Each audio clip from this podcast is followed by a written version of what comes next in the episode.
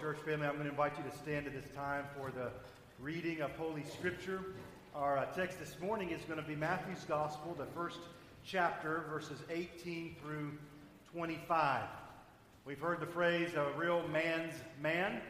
And Matthew 1 18 through 25, we read about a real God's man, if you will. Verse 18 Now, the birth of Jesus Christ took place in this way when his mother Mary had been betrothed to Joseph.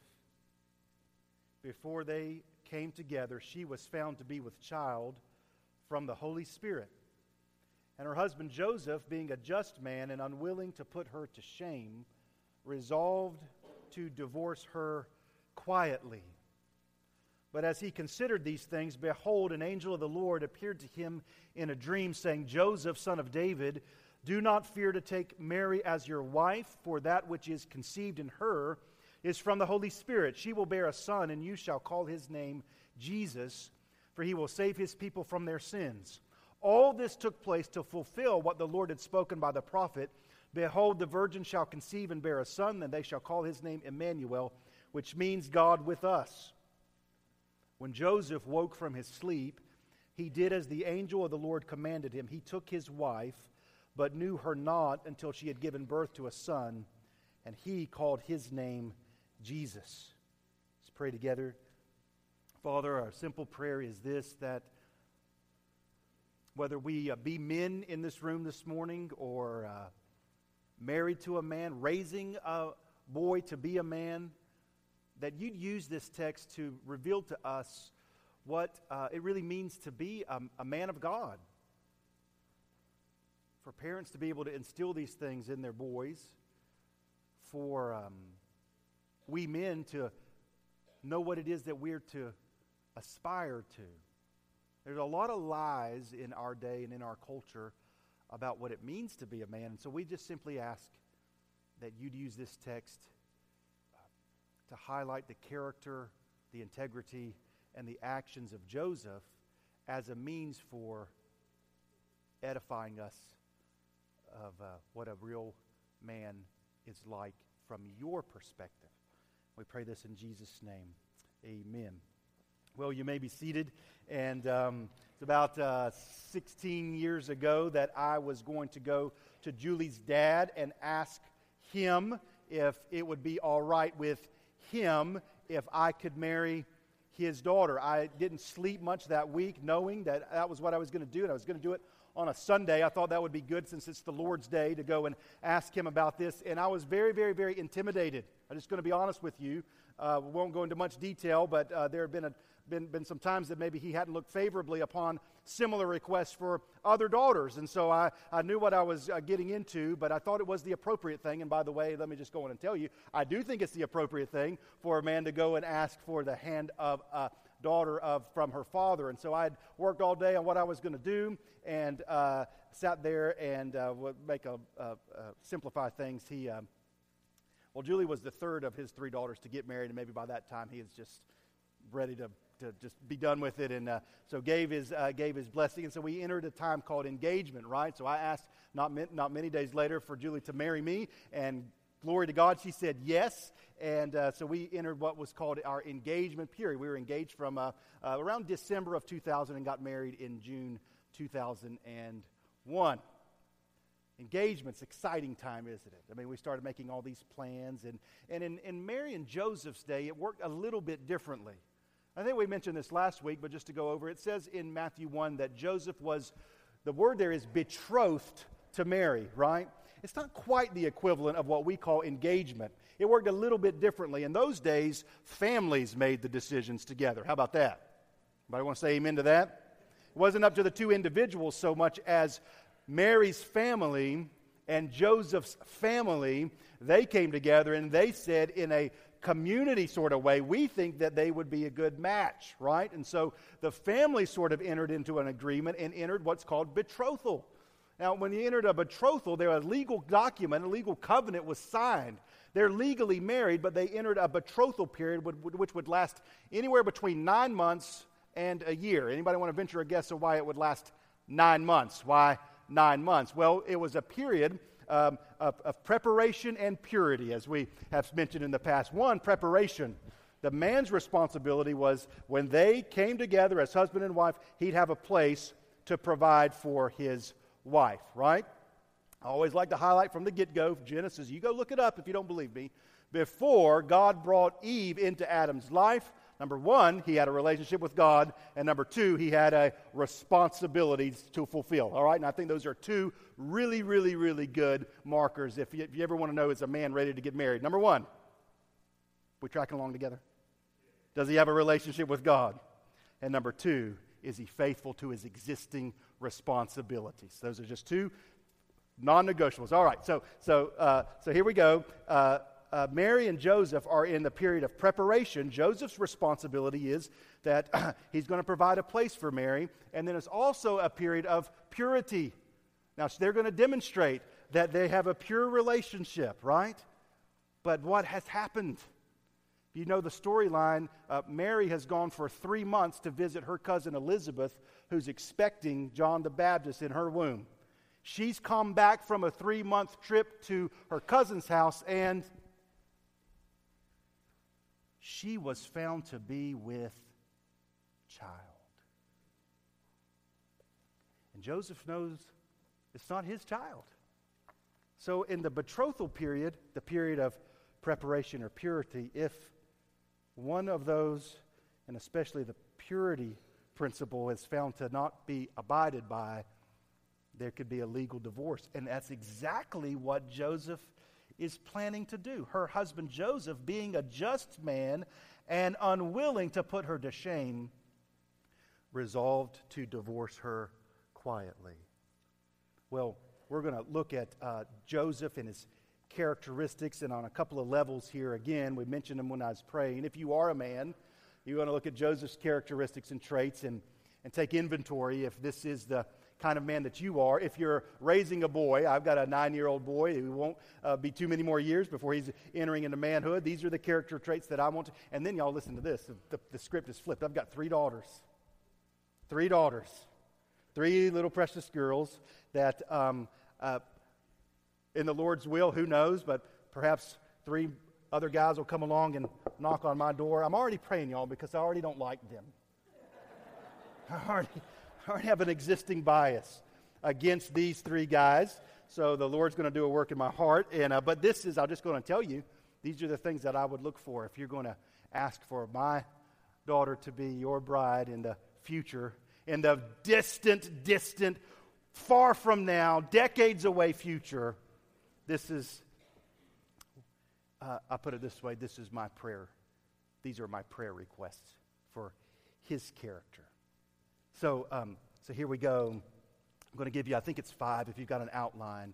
And what you'll find, and all the married couples can say amen to this, is a marriage does not minimize character traits, it maximizes character traits. This is what I mean by that. How he or she is before marriage, it, uh, when you get married, it doesn't minimize those character traits, it maximizes that. Amen? So, a little temper, if he's got a little temper before you marry him, guess what? After you marry him, it's not a little temper anymore. Guess what it is? It's a big temper. And, it also works this way for the good qualities, for the godly.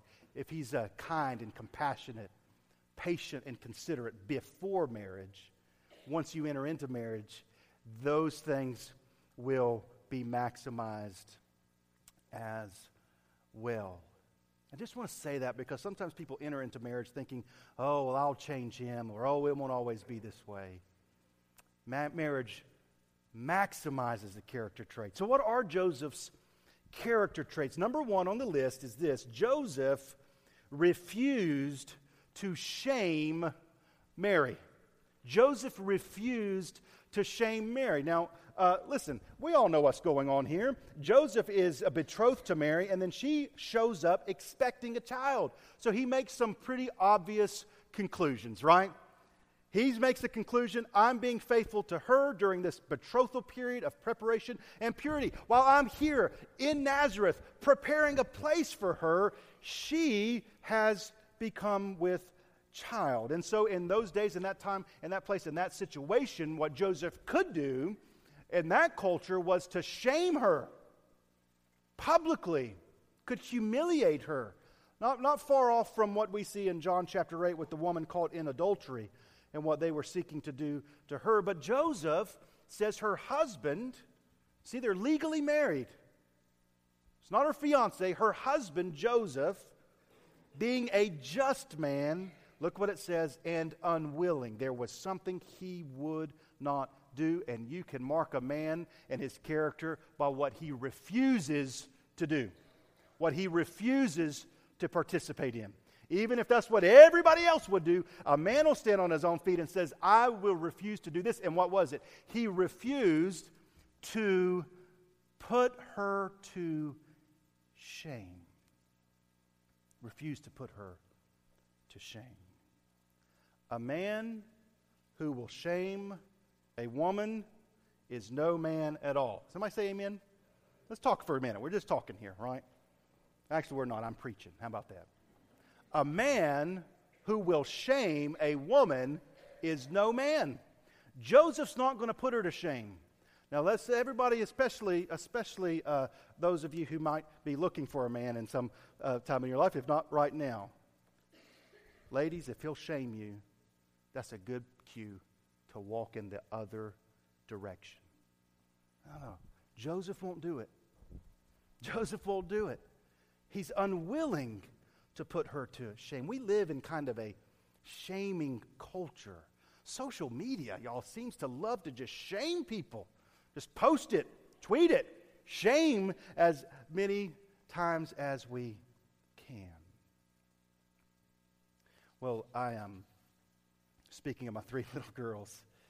When Julie found out we were expecting our fourth, um, Julie's a twin uh, uh, has a twin sister, and she's born, this is kind of crazy, she was born on the same day as her grandmother, who's also a twin. So Julie had gotten in her mind that we were going to have twins with our, with our fourth, and went to her initial checkup, and one of the uh, nurses in the room said, I think I hear two heartbeats. And, uh, but it was a little too early on to do an ultrasound until we found out that you can just go and have an ultrasound. There's a place in Raleigh, just go have an ultrasound. You want an ultrasound? Go have an ultrasound. So we decided to do that, and maybe didn't think through this very well. We decided to take everybody. We took the whole family. We all loaded up, and we got it in the car. And uh, so uh, we're there in the ultrasound room, and the ultrasound begins. You see a little face, and there's a little face and little hands, a little precious little person in there. And uh, a couple minutes in, there's the big announcement. It's a Girl! It's a girl. So we're all thrilled, we're all excited. Well, not all of us. So I brought my main man, my son. And I'm, I'm just scanning the room, and I'm scanning big smiles, and then there's one face, not big smile. In fact, it's the quivering chin. You know, when a boy knows he's not supposed to cry, but he's about to cry, that's that face that was there before me. So I said, Abel, hey, uh, why, why don't we step outside? So we stepped outside and went to the restroom, and I closed the door to that restroom, and he just begins to sob. Right, just sobbing, just that can't breathe sobbing. I said, buddy, it's okay, it's okay, it's okay. And he looked up at me and he said, but daddy, I already have two sisters. already. And so we just we just held each other for a minute and pat him on the back. We're going to be all right, brother. We're going to be all right. And um, course, the funny thing now is that nobody loves Abel Dees like his youngest sister Juliana does. But I'm training Abel. Three sisters. Can we just pause and pray for a minute for Abel, maybe? We'll just do that. Three sisters. One older, two younger. So of getting it from both age ends, if you will. Well, I'll just share with you on the basis of this text, some things that I will not allow my son to do. He does not raise his voice at his sisters. Hey, if it, in the neighborhood anything's going down, you stand by your sisters. You defend your sisters. You are in this together. You don't raise your voice. You, you, you don't act aggressively. Why? Because there's going to be a day that the brother becomes a husband to another lady, right? And it's important from the get go that he understands this little word right here will not shame her. A couple of, couple of brief applications on this. Husbands, be very careful A couple things. Number one, on, on your use of words, especially uh, when it's the use of humor, right? Sometimes we think humor is harmless. But I'm just going to tell you this. I don't think there's ever been a wife in the history of the world who's ever felt blessed, honored, and valued by being the subject of her husband's jokes. You can say amen if you want to. Ever. Let no unwholesome talk come out of your mouth, but only such as fits the occasion. Listen to this that it may give grace to those who hear. Oh man, a bride, a wife needs to be built up, not torn down by the words.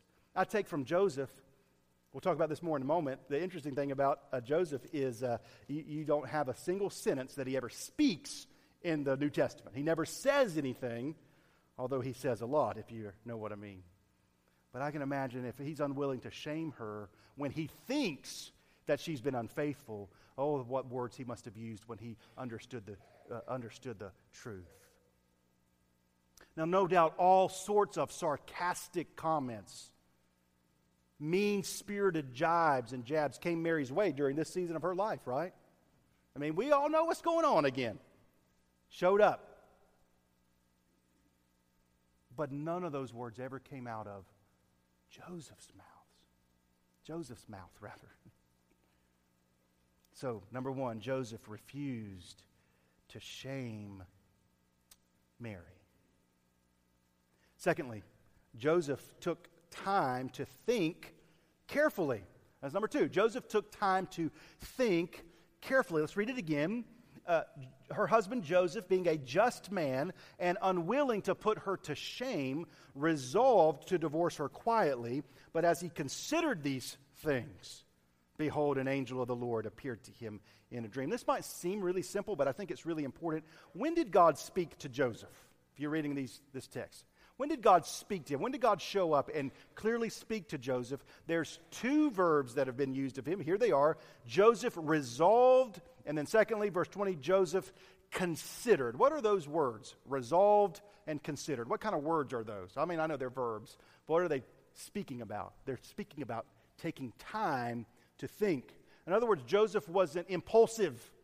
Some of the worst mistakes, not just men, but people make is they make very short term, impulsive decisions that aren't taking time to consider things carefully. And I think it's important to note that God shows up and speaks to Joseph when Joseph takes time to think carefully.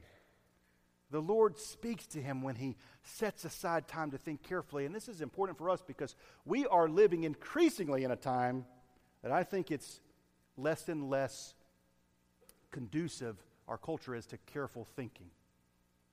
We're on our phones a little bit too much, on our tablets a little too much. Our minds are too scattered. We're thinking too many things at two times, and, and we're not thinking about one thing in a deep way. Joseph took time to think carefully. Friends, you've got to take time to be in the Word and to think and to reflect and not just sort of coast or drift through life. If you just coast through life, that current will never take you towards God. It'll always take you away from God. And so Joseph is a considerate man.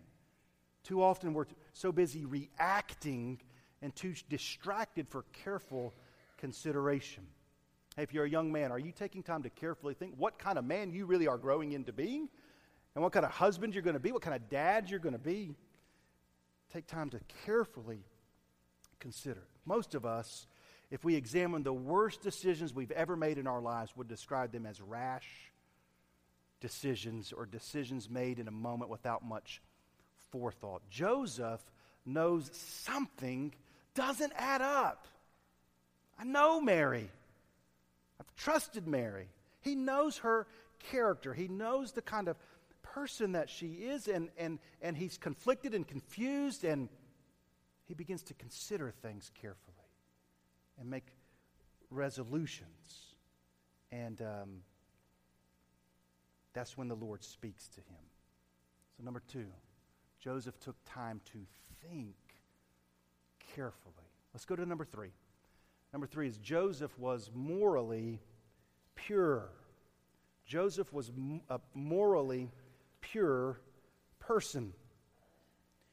There's a reason, right? There's a reason Joseph knows the child was not his.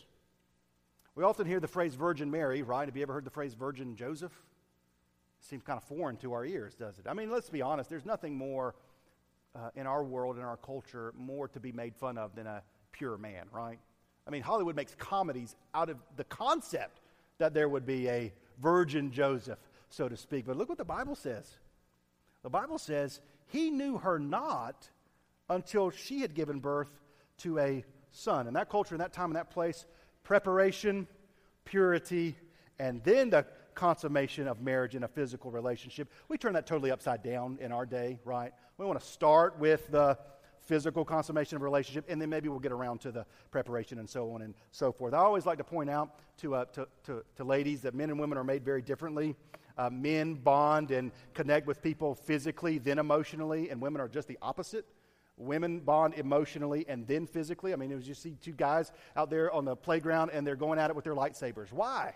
Because men, man, they're just going to roughhouse and so on and so forth. So I'm just telling you this because the confusion, and it happens over and over and over again, is a woman will sometimes assume that a man's ready to bond with me emotionally because he's ready to bond with me physically. And friends, it's just not so. It's just not true. And then there's a third and much deeper and more important level than physically and emotionally, and it's spiritually. And that's where you want to measure where a man is. And it shows up in the other areas, right? his spiritual temperament shows up again in what he's willing and unwilling to do, and that includes the arena of moral purity. Men, you got to be liberated from the uh, lie that uh, you're just a creature of nature and habit, that that's just what men do, right? I, I feel like we, we're told this constantly that uh, we'll go as far in a physical relationship with a lady as she'll let us go. That is a lie. Somebody say amen to me. Not to me, that's not what I quite mean.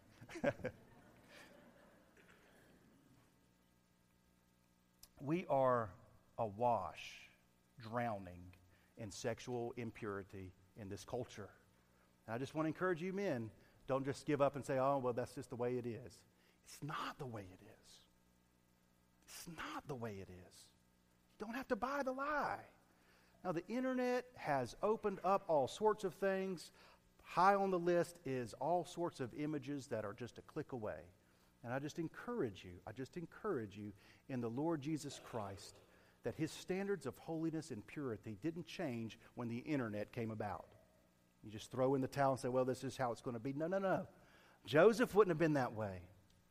In fact, one of the ways he most shows Mary that he loves her, he esteems her, he values her, is he knew her not until she had given birth to her son, and he called his name Jesus.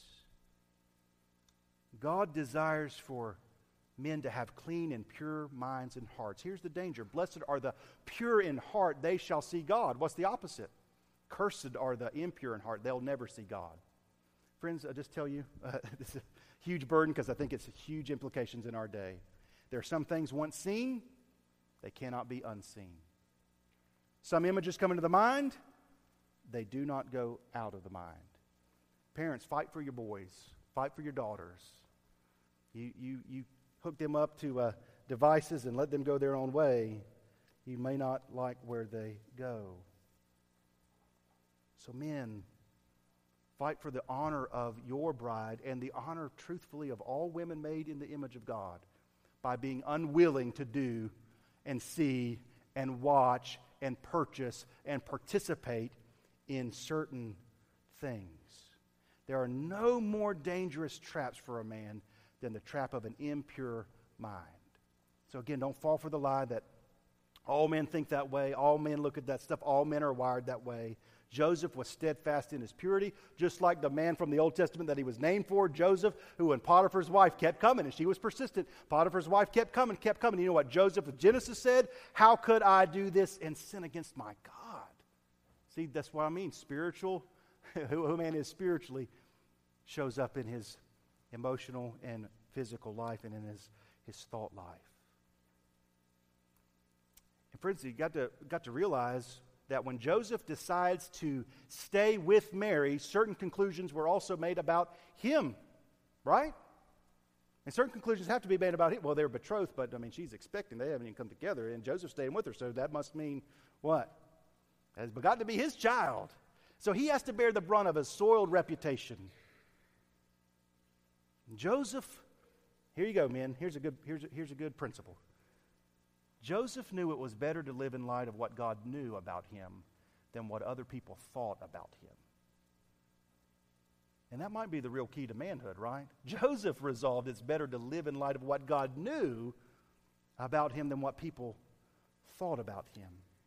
Got two more quickly. Number four is Joseph listened to God and obeyed. Now, both of those, that's a very basic statement, I know, but both parts of the statement are important.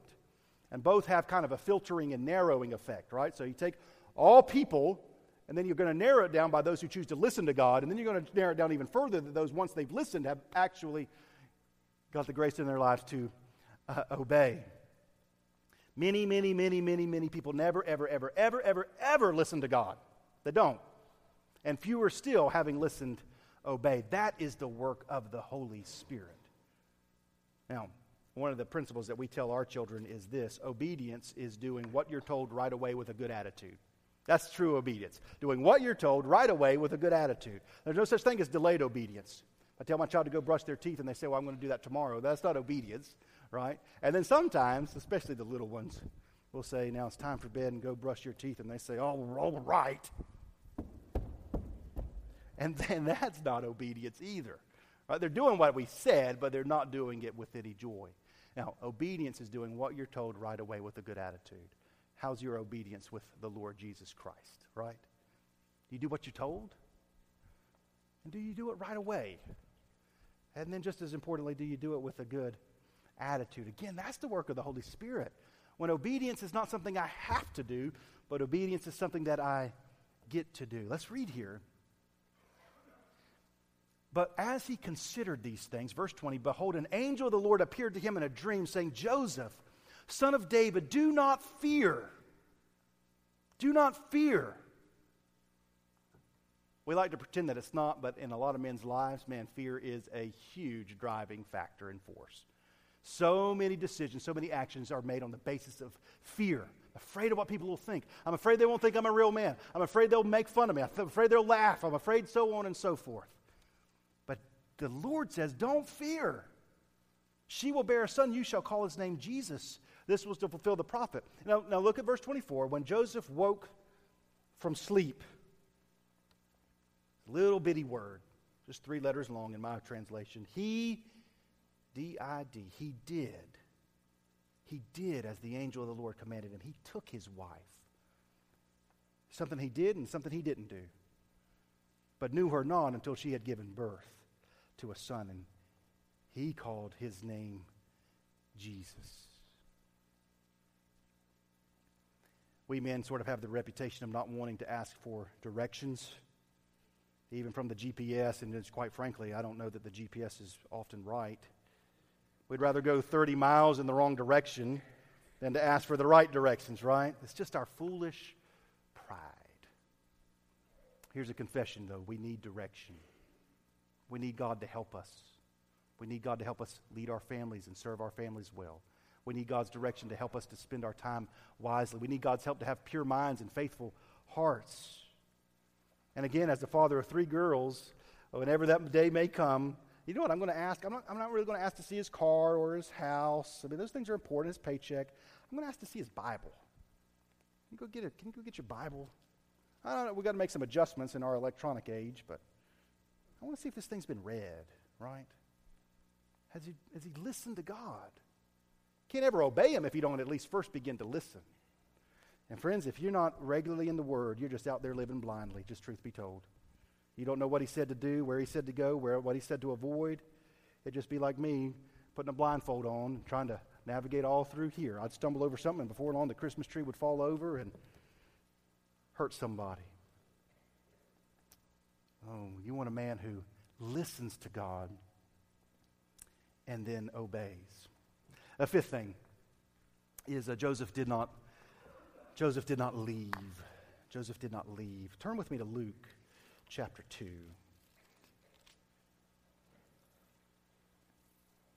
I thought a lot about this, and, I, and I'm not ready to make any broad conclusions, but there's something about a man from the get go. Uh, uh, the curse of, of men seems to be spiritual apathy. You know, God had given Adam a responsibility before he was uh, uh, married to Eve, and it was to keep the garden, right? Adam, your responsibility is to keep, to guard the garden. And then you get over to Genesis 3, and a serpent enters the garden, garden and uh, begins to tempt Eve. And, um, and uh, what do you see Adam do in Genesis 3? He doesn't do anything, doesn't say anything, doesn't pray, doesn't protect, doesn't defend. He just stands by. The only thing that's said of Adam is the wife, uh, Eve, took the fruit and gave some to her husband, and he ate too. That's it. Spiritual apathy is the curse of, of, of manhood. But Jesus, we'll get to this in a, in a moment, Jesus is not spiritually apathetic. And a lot of men, because of fear, because of, uh, well, any number of ways, there's another sermon for another day. And number five is so important. Look at Luke 2. We've turned from Matthew to Luke, and in Luke's gospel, he begins it in chapter 1. If you want to go and read it, that he talked to a lot of eyewitnesses. And no doubt, no doubt one of those eyewitnesses had to be Mary. Because we get so much in Luke's gospel from Mary's perspective. Uh, when the angel showed up, when she went to visit Elizabeth, when they're in Bethlehem, when she wrapped the baby in swaddling clothes and laid him in a manger. I mean, that's a mother's observation, right? And, and then in, in here, we get this uh, Luke 2, verse 15. When the angels went away from them into heaven, right after they had announced to the shepherds, the shepherds said to one another, Let us go over to Bethlehem and see this thing that has happened, which the Lord has made known to us. And they went with haste and found Mary and Joseph and the baby lying in a manger. When they saw it, they made known the saying that had been told them concerning the child, and all who heard it wondered at what the shepherds told them. Mary, Mary, but Mary treasured up all these things, pondering them in her heart. Shepherds returned, glorifying God and praising God for all they'd seen and heard as had been told them. You know, there are a lot of potential reasons that Joseph could have bailed, right? There's no record. There's no record that anybody believed their story, save Elizabeth, Mary's cousin. And look where they are in a, in a stable. I think Joseph felt embarrassed about this. He could do no better by Mary than, uh, than having her end up in a place built for animals and laying the baby in a feeding trough. A lot of men bail because they feel like they can't do well enough. They leave out of, out of shame. And again, if you read uh, Luke's gospel, you know that his gospel was written on the basis of interviewing a number of eyewitnesses, and one of those eyewitnesses was Mary. And I sort of think, I sort of think, when we get to this section, Mary must look at the good Dr. Luke and say, don't leave out the fact that Joseph was right there. You make sure you record that Joseph did not bail on me. Joseph never speaks in the Bible. Doesn't say one word. There's not one statement attributed to him. There's just one that's implied. You shall call him Jesus, for he will save his people from their sins. And so it's not recorded, it's not there, but there's Joseph holding the baby, right? Oh, squirmy little Almighty God. Crazy thought, isn't it? Little harmless, helpless Jesus. And it's Joseph who says, His name's Jesus. Yeshua. The Lord saves. That's who this baby is. That's what his name means. Now let's leave those five statements on the board because we're going to be able to say about Joseph the best thing that could possibly be said about any man. Not that he was a Super Bowl MVP, not that he made millions and millions and millions of dollars, not that he uh, aspired to some great government office. Joseph didn't do any of those things. But now, what we're going to be able to do is we're going to be able to take Joseph's name out of these statements and we're going to insert the name Jesus, and we'll make a few small variations, but you're going to be able to see that Joseph models the character of Christ. And if you want something to aspire to as a man, if you want something to raise a boy to aspire to, if you want in your husband anything, it would be this that he reminds me of and points me to Jesus. First of all, Jesus refuses to shame his bride. Jesus refuses to shame his bride. The scripture teaches us that God instituted marriage as a megaphone and as a, as a big arrow to Jesus' love for his bride, which is the church. That a husband's to be faithful to his wife as Jesus is faithful to the church. In fact, that's what the scripture says. Husbands, love your wives as Christ loved the church and gave himself up for her. You want to put two big banners over your life as a husband? Love and give. Love and give. I'm to love and I am to give. And Joseph refused to shame Mary in the same way that Christ refused to shame his bride. Now, in Mary's case, in Mary's case, what was assumed of her wasn't actually so. She had not had an adulterous relationship with somebody else, but scripturally speaking, we are spiritual adulterers. That's what the Bible says. We've gone after other gods. We've been unfaithful to Him. Though He's created us and loved us and redeemed us, um, we, we've gone after other gods. We have been unfaithful. And it would have been just.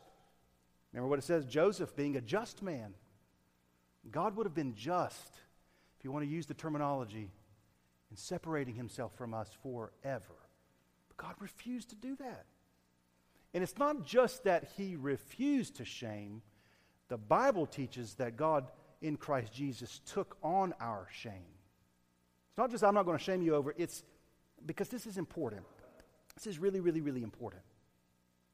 The hope that we have is not that we're not shameful. It's a false gospel, friends.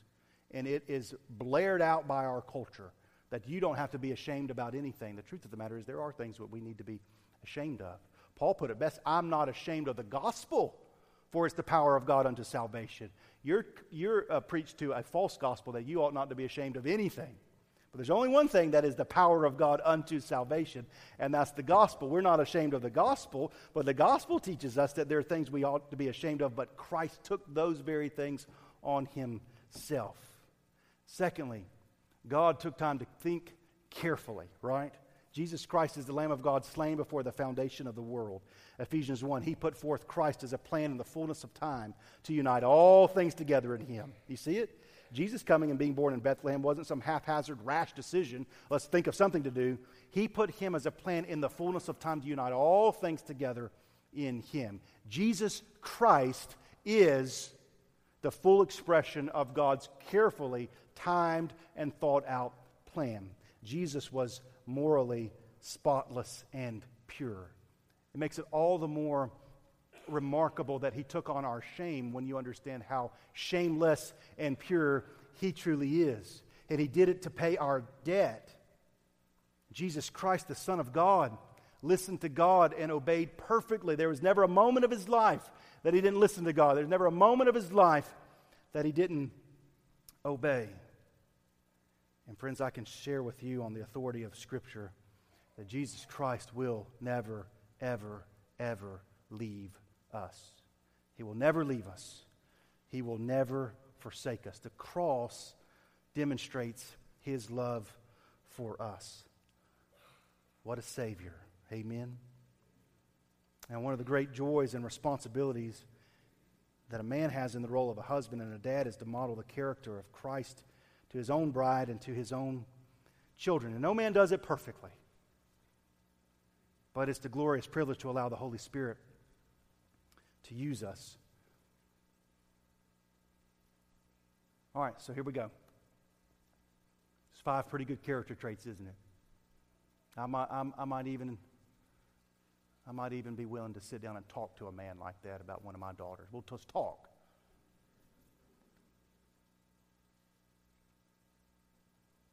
But um, it's remarkable Joseph. But really, as we enter to our time of invitation, I want you to know that Jesus willingly takes your shame. He'd rather take your shame than live eternally apart from you. It's an amazing grace. And, and, that, and that Christ, again, is the well thought out purpose of God. Christ is pure, Christ is obedient. Christ will never leave us or forsake us. I think in part that's why the Lord entrusted to a man like Joseph this news. She will bear a son, and you shall call his name Jesus, for he will save his people from their sins. A, a, a, man of God understands that there's somebody much more important than he is. This one, Joseph, you're going to live your whole life for the glory of somebody else. All this took place to fulfill what the Lord had spoken by the prophet. Behold, the virgin shall conceive and bear a son. They shall call his name Emmanuel, which means God with us. When Joseph woke from sleep, he did as the Lord commanded him. He took his wife, knew her not until she had given birth to a son, and he called his name Jesus. Let's stand together. We're going to pray together. We're in our time of invitation. Maybe you want to use this time to humbly pray for your son, that this is the kind of character traits that are cultivated in him. To pray for your husband as a man, to pray that this is how you model Christ like attributes and characteristics.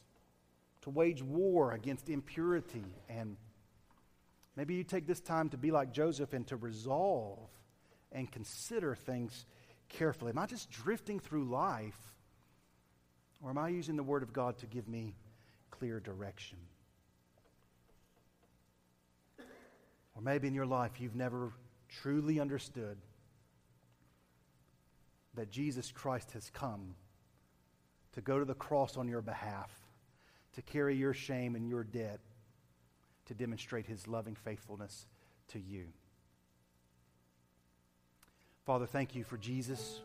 We readily confess there's not a, a, a man, a person among us this morning that perfectly models your behavior. So thank you for forgiveness and mercy, for second chances, for compassion, for grace. Father, we want to find a balance between getting that second chance and resolving to not squander the, the time that we have.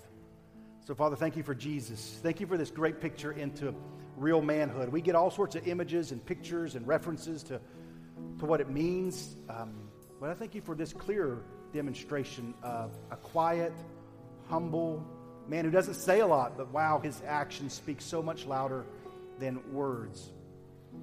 So, Father, use this time to encourage our hearts ultimately about the purity, love, forgiveness, and character of Christ. All our hope is in Him. Lead our time as we think and pray in Jesus' name. Amen.